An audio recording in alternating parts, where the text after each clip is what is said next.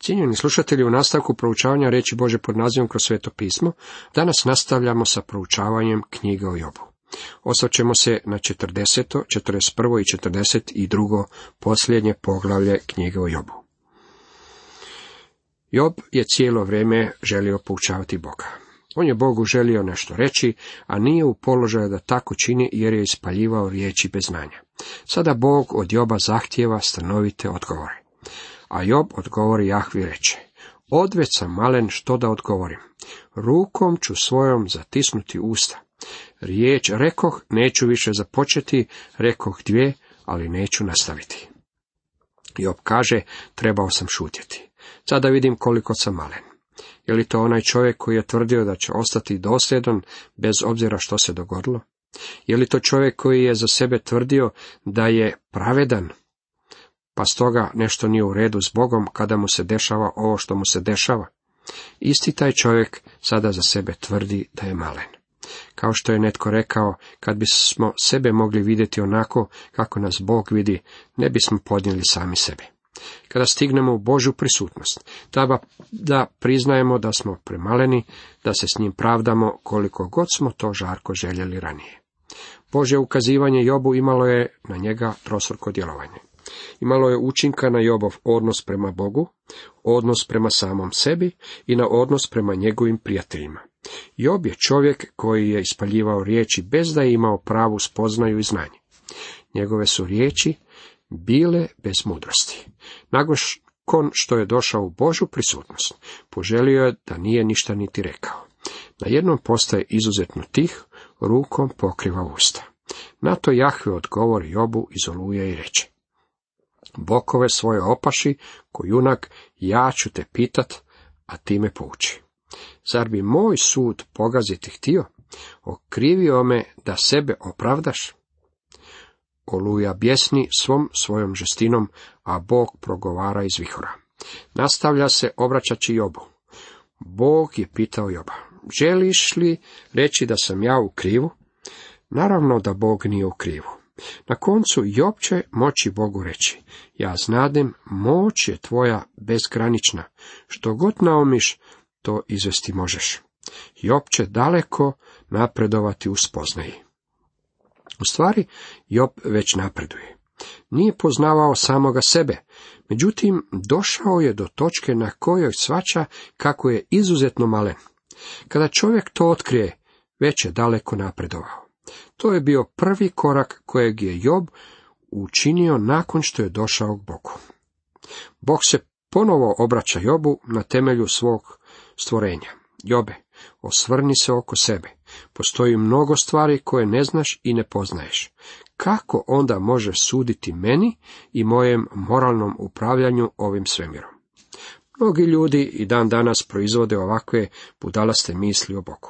Dragi prijatelji, trebali bismo biti vrlo oprezni u onome što govorimo o njemu.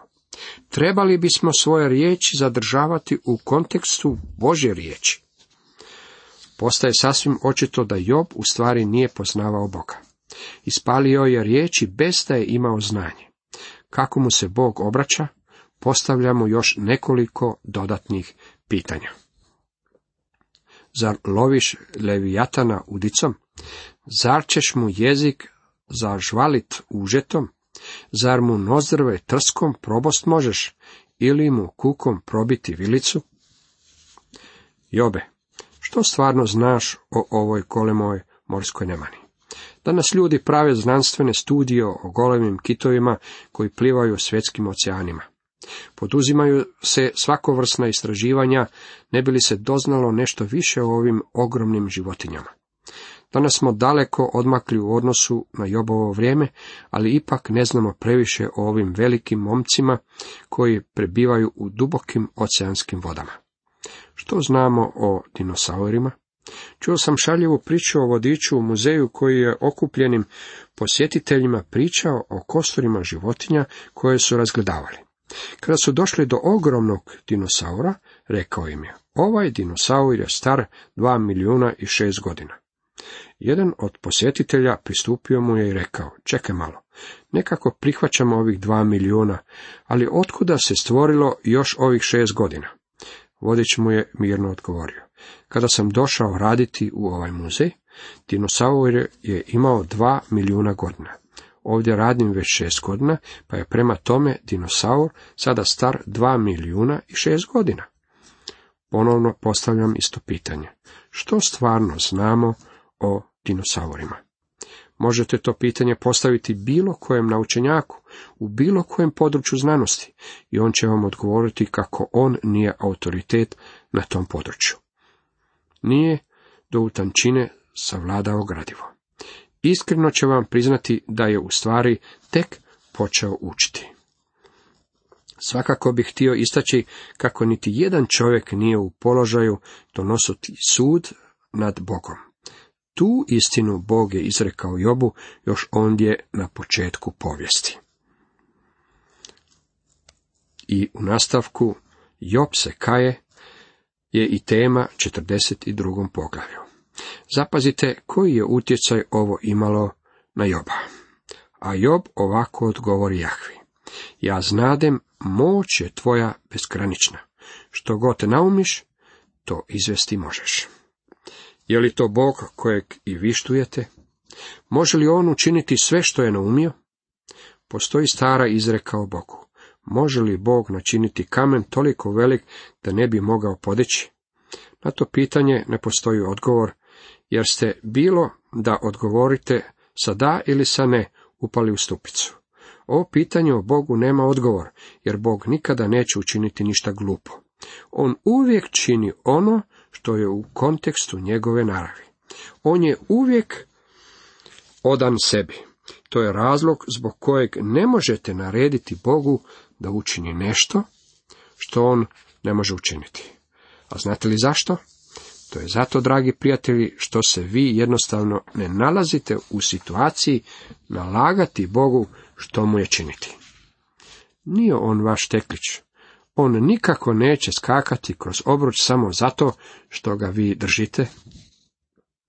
Dalje nastavlja, tko je taj koji očima bezumnim zamračuje božanski promisao?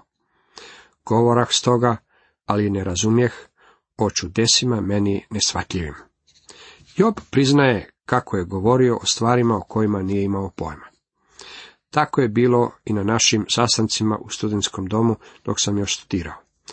Kako bi koje noći završili s proučavanjem, sastali bismo se u jednoj prostoriji i uvijek bi netko postavio pitanje. O čemu ćemo danas razgovarati? Ja sam običavao reći, hajdemo razgovarati o onome o čemu nemamo pojma.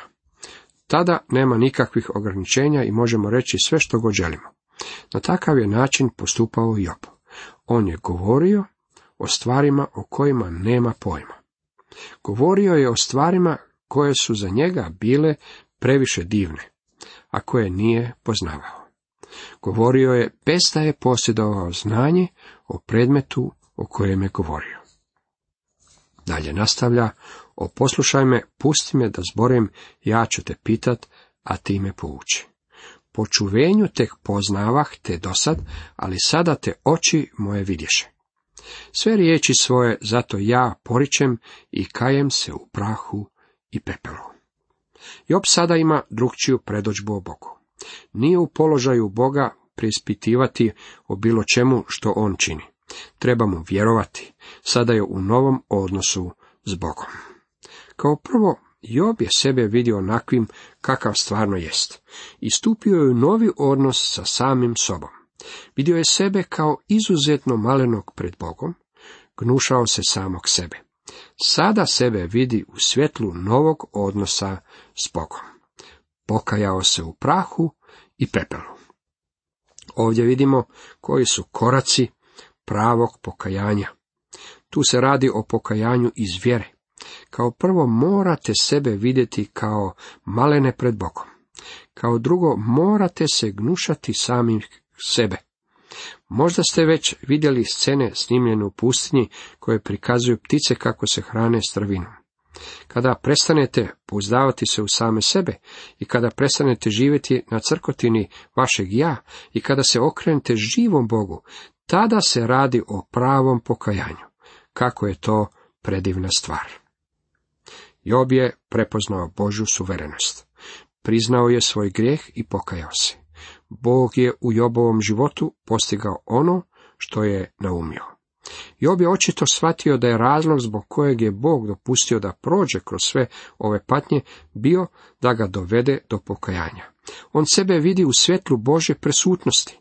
Reknemo li da imamo zajedništvo s njim, a u tami hodimo, lažemo i ne činimo istine.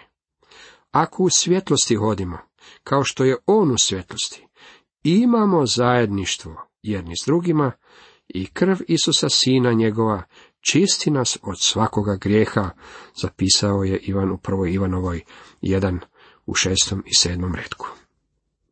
U nastavku imamo epilog. Na koncu vidimo da Job ulazi u novi odnos i sa svojim prijateljima. Scena osma, zemlja uz. Kada Jahve izgovori Jobu ove riječi, reče on Elifazu Temancu. Ti i tvoja dva prijatelja, raspalili ste gnev moj, jer niste o meni onako pravo govorili kao moj sluga Job. Zato uzmite sada sedam junaca i sedam ovnova i pođete k mome sluzi Jobu, pa prinesite za sebe paljenicu, a sluga moj Job molit će se za vas. Imat ću obzira prema njemu i neću vam učiniti ništa nažao, zato što niste o meni onako govorili kao moj sluga Job. Tada odoše Elifas iz Temana, Bildat iz Šuaha i Sofar iz Nahamata i učiniše kako im je Jahve zapovjedio. I Jahve se obazre na Joba. Umjesto da se bori protiv svojih prijatelja ili da s njima raspravlja, Job će sada moliti za njih. Za njih će prinijeti žrtvu. Niti mi danas ne bismo trebali raspravljati oko religije ili se boriti međusobno. Što je to što moramo činiti? Pavao piše u Galačanima šestom poglavlju u prvom redku, braćo, ako se tko zatekne u kakvu prijestupu, vi duhovni takva ispravljajte u duhu blagosti. Job je stupio u novi odnos sa sobom, s Bogom i sa svojim prijateljima. Sada Bog čini nešto za Joba. I Jahve vrati Joba u prijašnje stanje, jer se založio za svoje prijatelje, pa mu još u dvostruči ono što je posjedovao. Kako je Bog Jobu dao dvostruko od onoga što je posjedovao, zato je upotrebio ljude.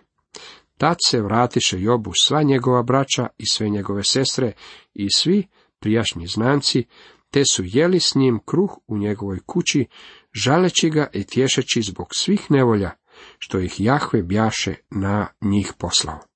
Svaki mu darova po jedan srebrenik i po jedan zlatan prsten. Tako je Job započeo. Ovi prijatelji i rodbina omogućili su mu novi početak. A Job je, vjerujte mi, bio pravi poslovni čovjek. Bog mu je dao dvostruko više od onoga što je posjedovao na samom početku. Jahve blagoslovi Jobovo novo stanje još više nego li prijašnje. Blago mu je brojilo 14.000 ovaca, 6.000 deva, tisuću jarmova volova i tisuću magarica. Imao je sedam sinova i tri kćeri. Broj svih životinja mu se udvostručio. Međutim, ovdje čitamo još nešto. Imao je sedam sinova i tri kćeri. Netko će reći, pa Bog mu nije udvostručio broj sinova i kćeri. Pogrešno, Bog je i to učinio. Vidite, Job nije izgubio one sinove i kćeri koji su mu umrli.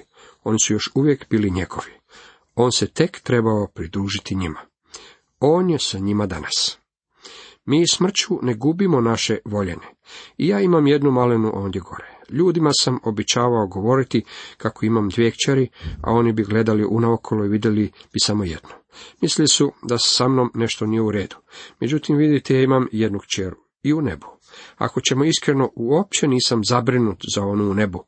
Brinem samo zbog ove na zemlji. U nastavku čitamo prvoj nadijenu ime je Mima, drugoj Kasija, a trećoj Keren Hapuk. U svem onom kraju ne bjaše žena tako lijepih, kao Jobove kćeri. I otac im dade jednaku baštinu kao i njihovoj braći. Dragi prijatelji, ako imate nekoliko kćeri u svojoj obitelji, a pokušavate se sjetiti novog imena za njih, imam jedan prijedlog za vas.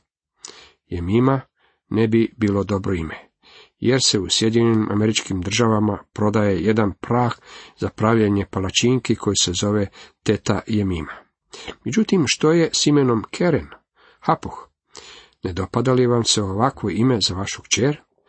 Ili vam je možda draže ime Kasija? I 42. poglavlje i ova knjiga o Jobu završavaju riječima. Poslije toga Job dožive dob od 140 godina i vidje djecu svoju i djecu svoje djece do četvrtog koljena. Potom umre Job, star, nauživši se života. Čitamo u izvješću kako je nakon ovoga Job poživio još stotinu i četrdeset godina. Time se po godinama svrstava u red s patrijarsima. Čak i nakon što mu se sve ovo desilo, poživio je dovoljno dugo da vidi djecu i djecu svoje djece. Sve do četvrtog naraštaja. Kada je umro, bio je star i do tada se naužio života.